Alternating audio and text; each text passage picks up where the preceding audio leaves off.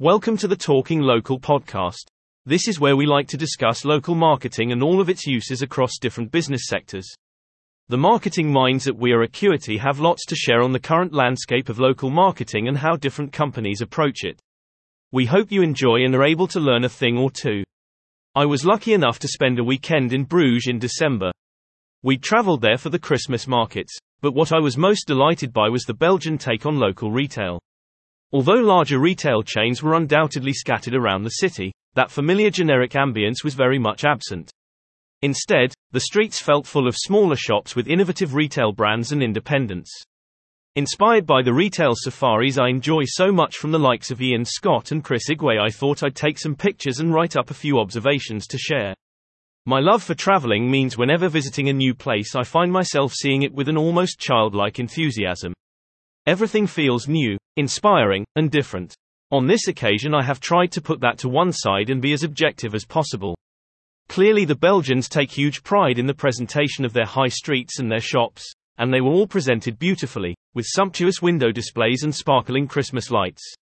I really recommend visiting at this time of the year. But more than that, there also seems to be a pride in the fact that local retail is offering something very unique, an experience that adds real value beyond the transaction, and this was very evident. One store that caught my eye as something different was JUTTU. The name is actually Finnish for story. It aims to do shopping a little differently by telling the story of all the products it sells. It's a reaction against the world of click to buy, allowing visitors to take a more conscious, less impulsive approach when making purchases. A business that challenges you to think about why you are buying something and consider its quality and sustainability. While that's almost unheard of these days, I love it. JUTTU firmly believes slow shopping should be a total experience. Firstly, products are shown by style, not by brand.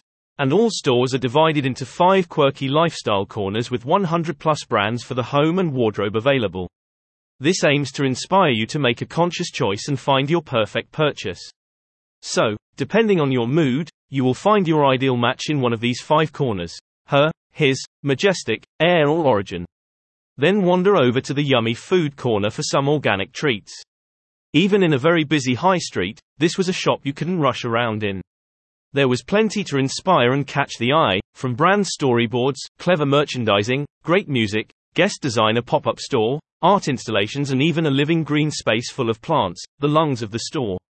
It never felt like anyone was there to just sell to you either. Stylists and lifestyle specialists provided a genuinely personal touch.